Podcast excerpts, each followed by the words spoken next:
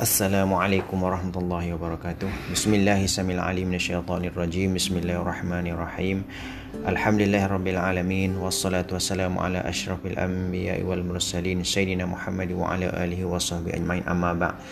Apa khabar uh, usahawan sekalian? Saya doakan semoga anda semua sihat uh, dan dirah berkati oleh Allah Subhanahu wa taala insya-Allah. Pada pagi ini saya meneruskan lagi uh, berkaitan dengan ciri-ciri eh, usahawan yang cemerlang dan terbilang menurut pandangan Islam. Pada ciri yang keempat ini ingin saya huraikan berkaitan dengan sifat uh, lemah lembut dalam perniagaan. Usahawan yang saya rahmati sekalian, sudah tentu di sana untuk menjadi seorang usahawan yang cemerlang uh, sudah beberapa ciri yang Allah Taala letakkan pada kita sebagaimana ditunjukkan oleh Nabi Muhammad sallallahu alaihi wasallam sebagai seorang peniaga sebagai, sebagai seorang usahawan yang cermelang seharusnya kena ada perangai berlemah lembut terhadap sesama manusia. Halusnya perketi lemah lembut dan sabar merupakan perkara yang terpuji yang sangat disukai oleh Allah Subhanahu wa taala. Dalam firman Allah Subhanahu wa taala yang berbunyi auzubillahi minasyaitonir rajim wa ma yulaqaha illa alladhina sabaru wa ma yulaqaha illa zu hazzin azim yang bermaksud sifat yang baik itu tidak dianugerahkan melainkan kepada orang-orang yang sabar dan tidak dianugerahkan melainkan kepada orang yang punya keuntungan yang besar.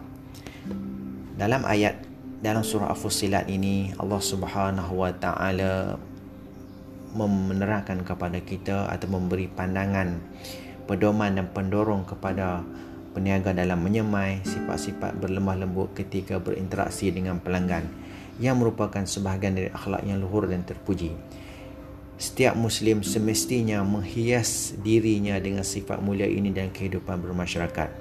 Nabi Muhammad sallallahu alaihi wasallam sendiri mengamalkan sifat lemah lembut ini dalam menyampaikan risalah ilahi khususnya kepada kaum jahiliah di Mekah. Yang kita tahu orang jahiliah mempunyai sifat yang bengis yang sukar menerima pandangan orang lain terutama Nabi Muhammad sallallahu alaihi wasallam.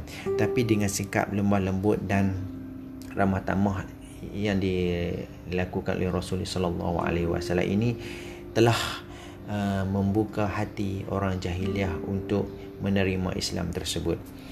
Mengikut sejarah Islam Rasulullah sallallahu alaihi wasallam amat berhati-hati dalam sebarang gerak kerja baginda supaya hati manusia tidak terluka dan mesej Islam sampai kepada setiap manusia. Baginda mengikut tak dakwah yang digariskan oleh Al-Quran dalam surah An-Nahl yang bermaksud serulah ke jalan Tuhanmu yang Nabi Muhammad wahai Nabi Muhammad dengan hikmah kebijaksanaan dan nasihat pengajaran yang baik dan berbahaslah dengan mereka yakni yang engkau serukan itu dengan cara yang lebih baik. Sesungguhnya Tuhanmu yakni Allah dialah jua yang lebih mengetahui akan orang-orang yang sesat dan jalan-jalan yang dialah jua yang lebih mengetahui akan orang yang mendapat petunjuk dalam ayat ini orang Islam disuruh berdakwah itu berkomunikasi dengan jelas dan betul eh, supaya maklumat disampaikan kepada orang lain. Dapat diterima dengan baik. Apa yang kita dapat daripada ayat Al-Quran ini Wahai saudara-saudara sekalian Marilah kita ambil intipatinya. Khususnya dalam kita berinteraksi dengan pelanggan. Yang pertama berinteraksilah dengan pelanggan ataupun dengan peniaga dan orang ramai secara penuh hikmah dan bijaksana yakni dengan penjelasan yang tepat dan betul berdasarkan fakta. Ini akan menghapuskan kekeliruan dan juga ke apa dah ke ke ketidakpuasan di kalangan para pelanggan tersebut. Yang kedua adalah berkomunikasi dengan para pelanggan dengan cara yang sebaik-baiknya iaitu dengan lemah lembut dan kata-kata yang baik.